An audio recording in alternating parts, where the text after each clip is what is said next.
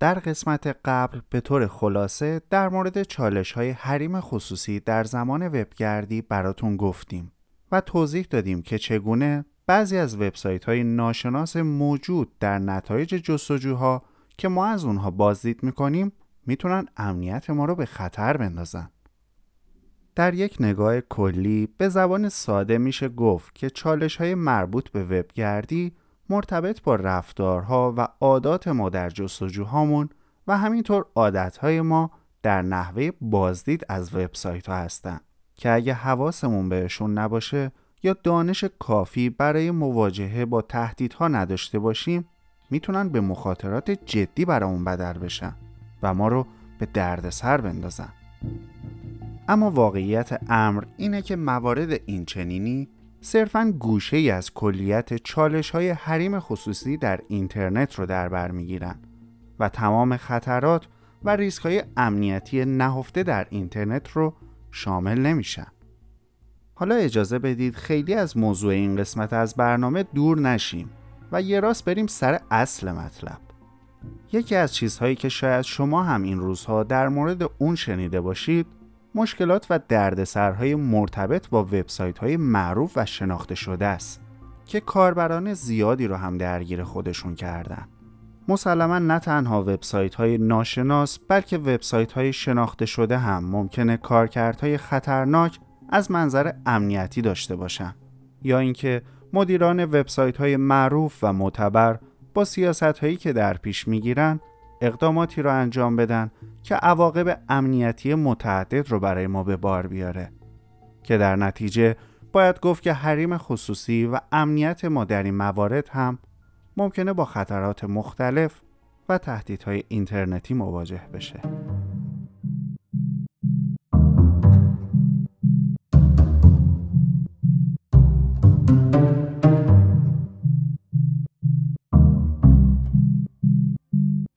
از آزمایشگاه سرتفا روایت های کوتاه از دنیای امنیت دیجیتال رو به زبان ساده میشنوید.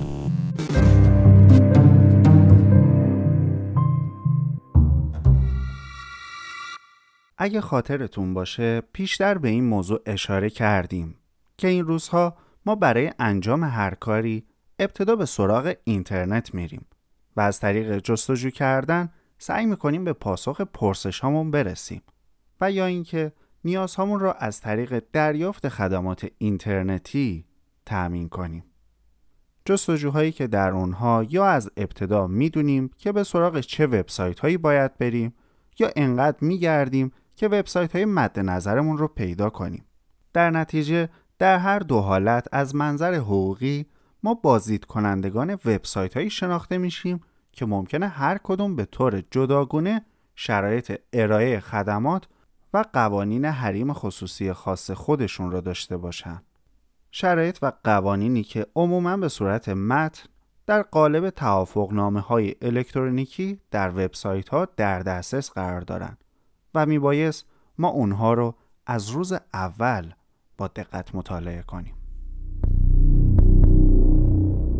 حال اینکه باید متاسفانه گفت که درصد ناچیزی از کاربران اینترنت به متنهای موجود در صفحات شرایط ارائه خدمات و قوانین حریم خصوصی وبسایت ها توجه می کنند و اغلب بر اساس یک عادت همیشگی با نادیده گرفتن و تحمل نکردن درباره جزئیات مفاد ذکر شده در توافقنامه های الکترونیکی از کنار این بخش های مهم عبور می‌کنند. که ریشه های همین مسئله رو در بسیاری از مناقشات کاربران با وبسایت ها و کسب و کارهای اینترنتی میشه به وضوح مشاهده کرد.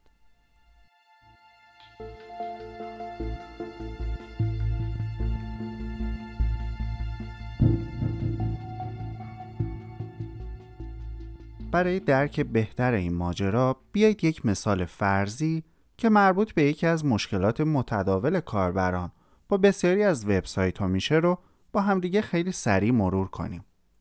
مثلا تصور کنید شما بدون مطالعه متن توافق نامه های حقوقی یک وبسایت فرضی عضو اون میشید که ما در اینجا بهش وبسایت X میگیم. برای عضویت و دریافت خدمات اینترنتی از وبسایت X شما نام و نام خانوادگی، آدرس ایمیل و شماره تلفن خودتون رو وارد می‌کنید که تا اینجای کار همه چی تقریبا خوب و عادیه. حالا در همین مثال این مبنا رو هم در نظر می‌گیریم که شما پیش از این از آدرس ایمیل و شماره تلفنتون در هیچ جای دیگه به جز وبسایت X استفاده نکردید. با این فرض و مبنا آیا میشه انتظار داشت که به جز مدیران وبسایت X اشخاص دیگه‌ای به شماره تلفن و ایمیل شما دسترسی نداشته باشند؟ پاسخ مثبت به این سوال واقعا دشواره و واقع بینانه اگه بخوایم نگاه کنیم باید گفت که به احتمال زیاد اشخاص سالس به اطلاعات شما دسترسی پیدا خواهند کرد. اون هم با همکاری مدیران وبسایت X. حتی ممکنه بعد از چند هفته پیامک هایی از طرف وبسایت های دیگه روی موبایل شما ظاهر بشه و ایمیل های تبلیغاتی هم از این ور اونور.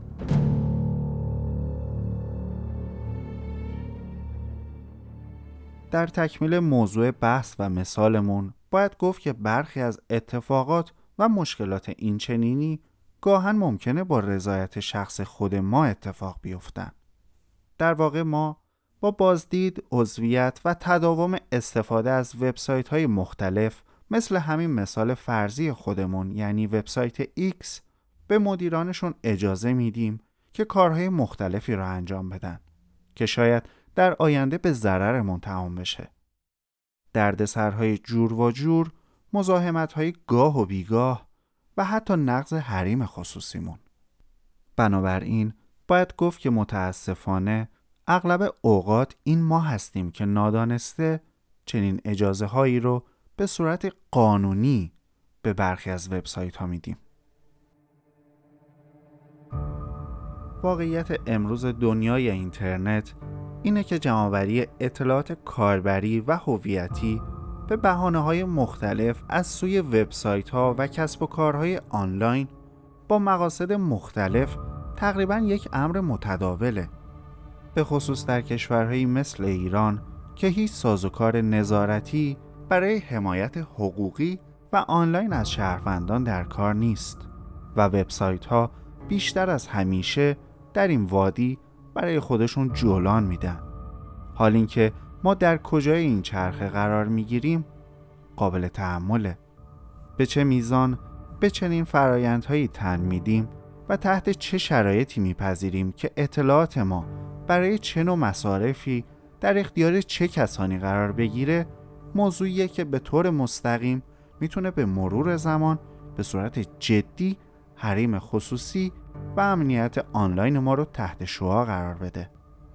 در سوی دیگه تمام این موارد که گفته شد خوبه که یادآوری کنیم که هنوز در بسیاری از وبسایت ها قابلیت هایی مثل امکان حذف اطلاعات شخصی و کاربری یا امکان لغو اشتراک و عضویت اصلا وجود خارجی نداره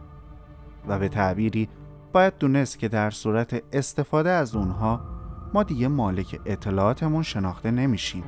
و حقی به اون شکل نداریم